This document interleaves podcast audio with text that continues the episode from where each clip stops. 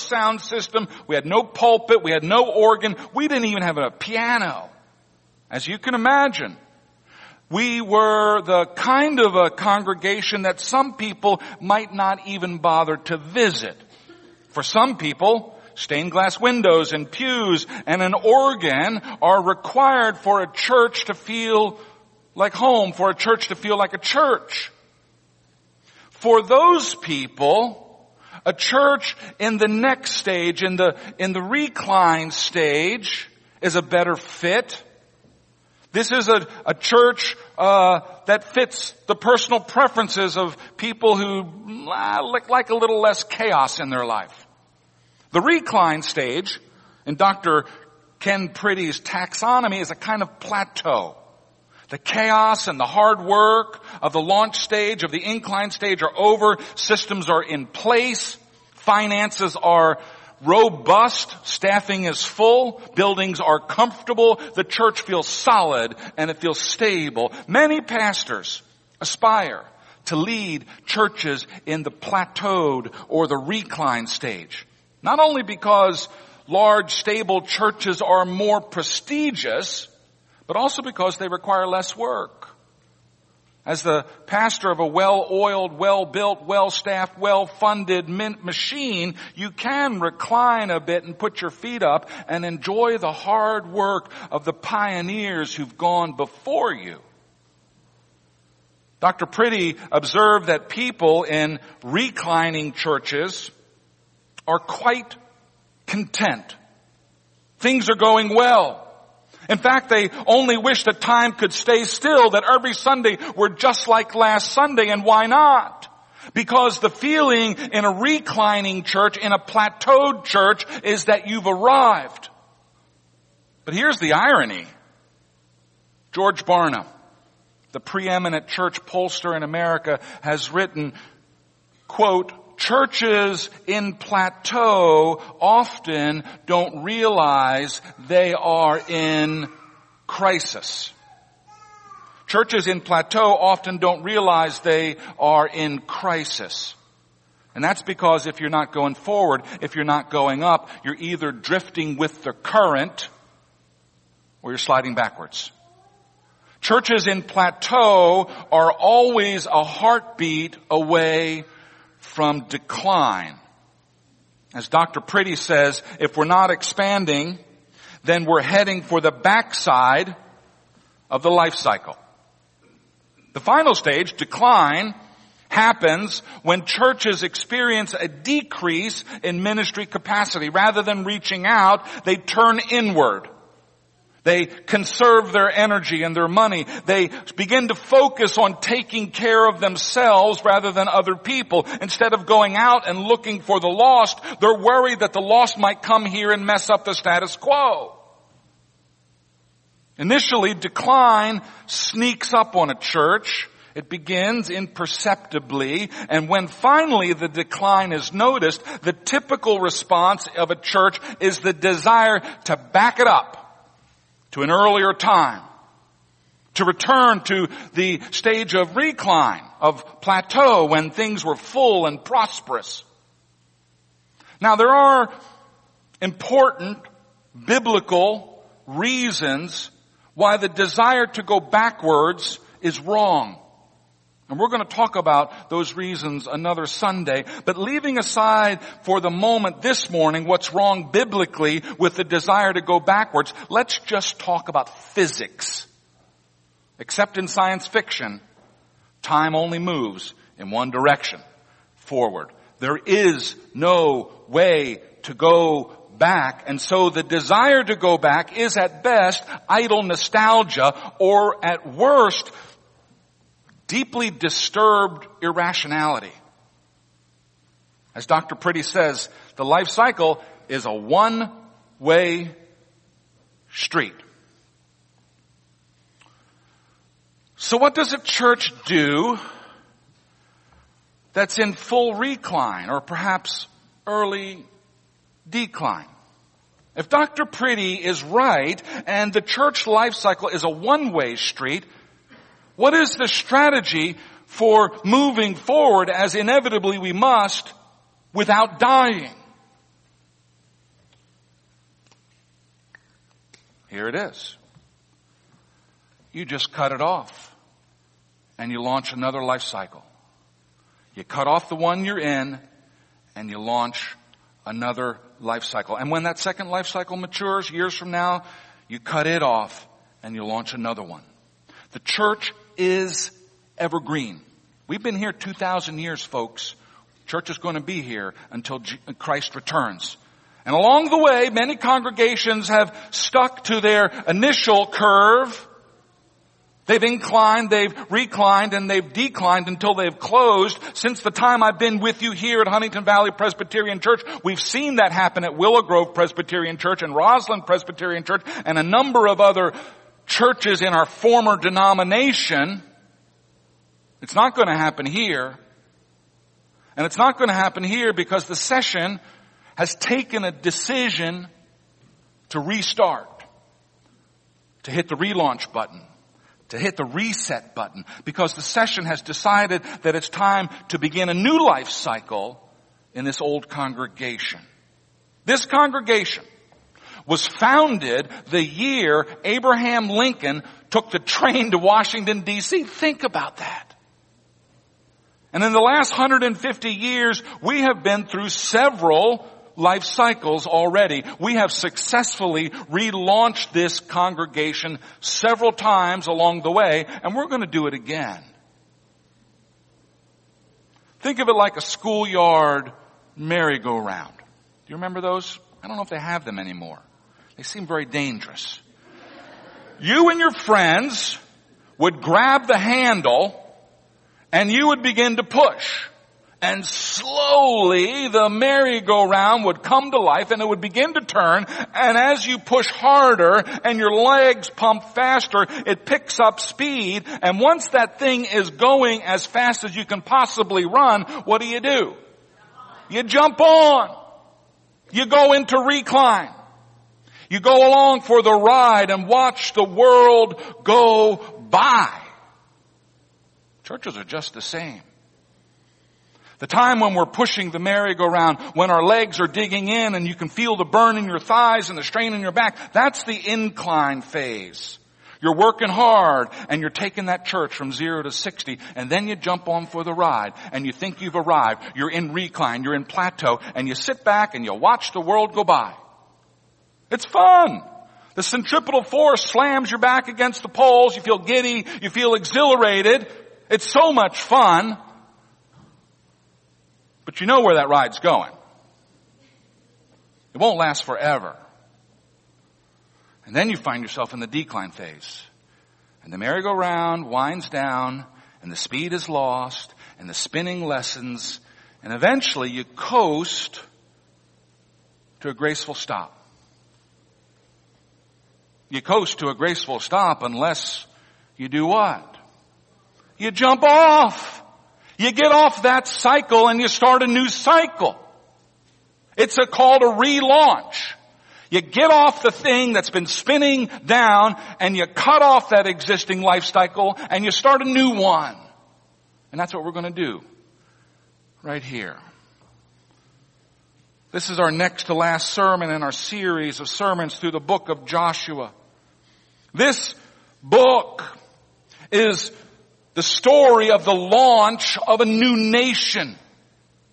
It begins with that exciting incline phase when everyone is working hard and obstacles are being overcome and cities are being conquered and the enemy is being defeated. And then comes the satisfying recline phase when peace is secured and the land is distributed and the people begin to enjoy the fat of the land. A land flowing with milk and honey, incline and then recline. You know what's coming next. It's called decline. That's what we find in the next book of the Bible, the book of Judges. It's all about decline. But in today's reading, in today's reading, we have a piece of Joshua's farewell address to the children of Israel. And in this farewell address, God reveals three keys that we need to know to permanently avoid the third stage in the life cycle. God's people have endured periods of decline. That's what the book of Joshua is about. God's people have endured periods of decline, but please note this, it is never God's intention for his people that they decline.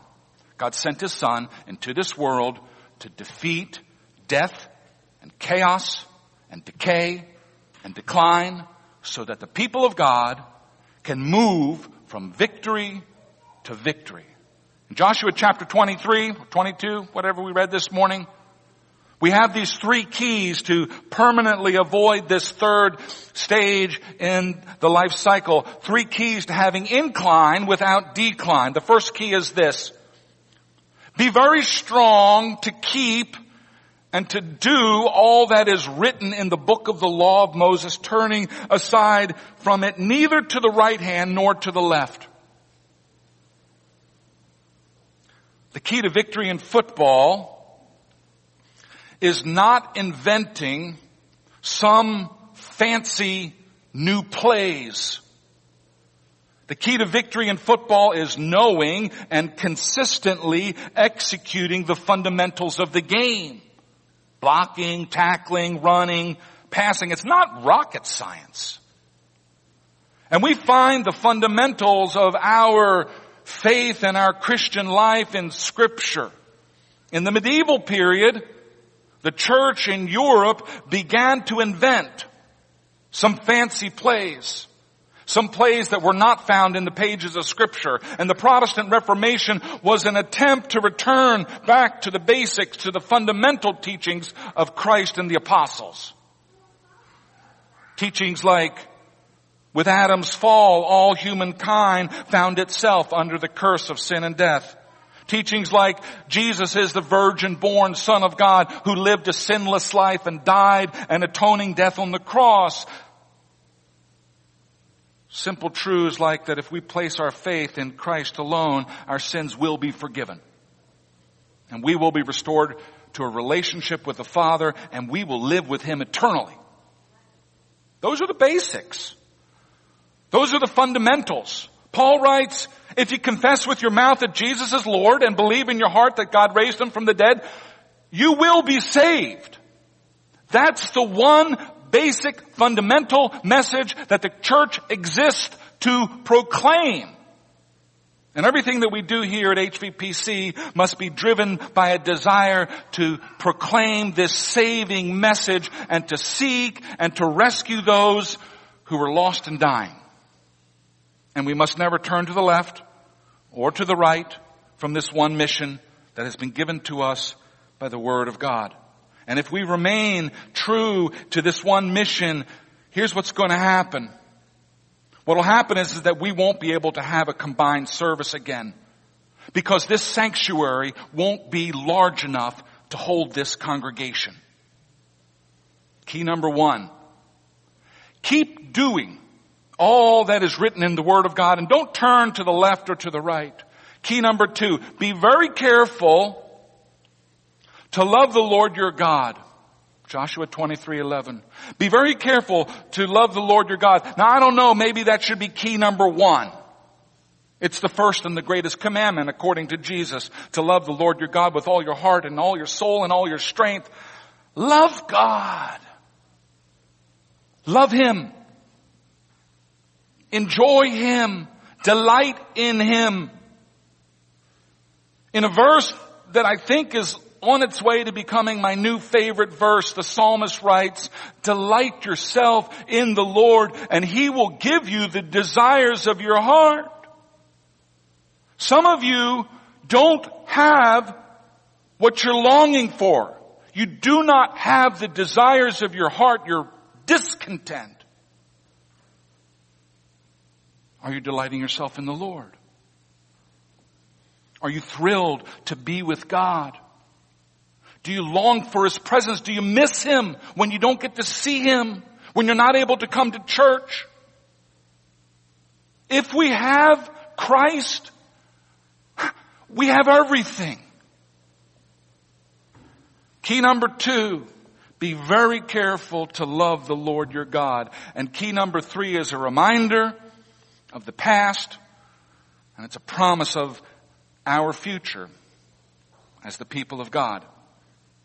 Not one word has failed of all the good things that the Lord your God promised concerning you. Let me read that again because it's really important. Not one word has failed of all the good things that the Lord your God has promised concerning you.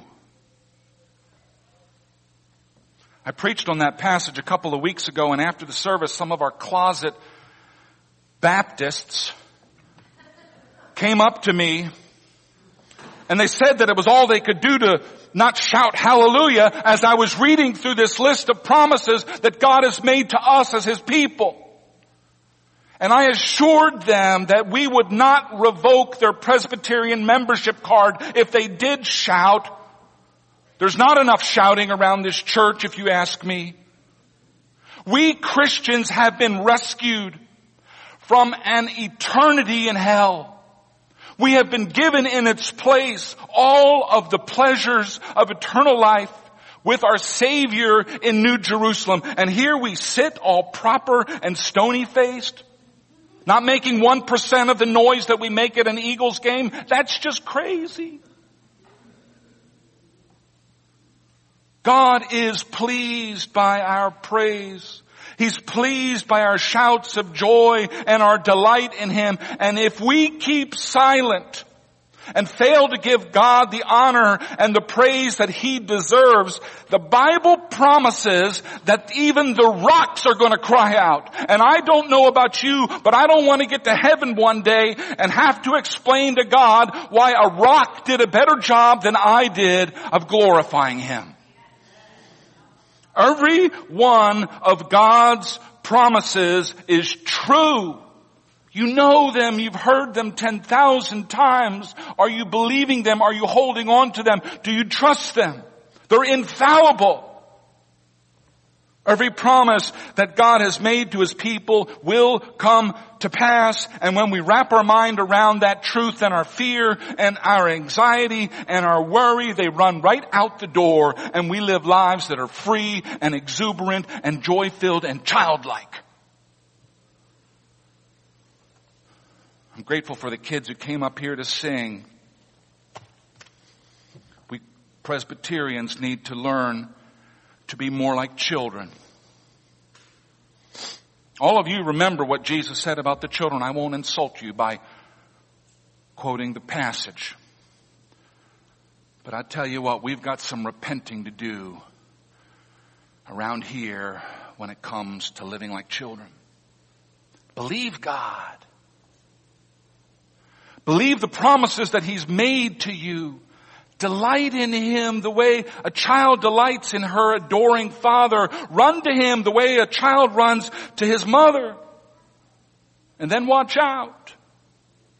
Because when we get straight, and we will get straight, when we get straight on these three keys, there will be nothing to stop us. And this church will be consumed with the labors and the thrills of a new stage of incline. All glory to God, not to us. Let us pray. Father God, we honor you and we adore you. And I pray that you would take our eyes off ourselves I pray that we might be abased before you so that we can worship you. I pray that we might have a right opinion of how exalted you are and a right opinion of how, yeah, depraved we are. So that we might glorify in the fact that you've restored this relationship between us, that you've lifted us up and set us on that solid ground. Lord, we pray that we would repent of our pride and our sloth and our belief that we are the ones who move the church and not the Holy Spirit. We pray that you would send a fresh wind of revival in this congregation. We pray that you would put us on a fresh era of incline in this church. We thank you for the saints who've gone before us, who have sustained this church through generations and long years. And we pray for the next rising generation that's being called to step up and carry this work forward. We pray that you would be honored and glorified and that people would be rescued. And I pray that you would make us lose sleep every night thinking about those who don't know you yet as Lord and Savior. I pray that we would lose sleep. And I pray this for your glory and for the salvation of the world. In Jesus' name. Amen. Amen. Amen. I'm going to invite you now to stand and join in affirming what it is that we believe as Christians using the words of the Heidelberg Catechism. You will find that printed in your bulletins. Please stand.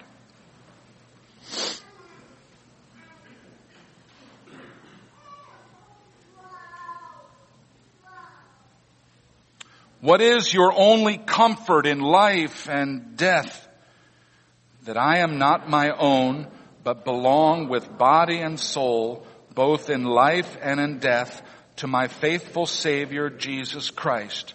He has fully paid for all my sins with His precious blood and has set me free from all the power of the devil.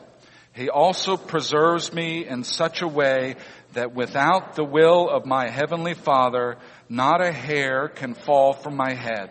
Indeed, all things must work together for my salvation. Therefore, by His Holy Spirit, He also assures me of eternal life and makes me heartily willing and ready from now on to live for Him. What do you need to know in order to live and die in the joy of this comfort? First, how great my sin and misery are. Second, how I am delivered from all my sins and miseries. Third, how I am to be thankful to God for such deliverance. You may be seated. The ushers will come now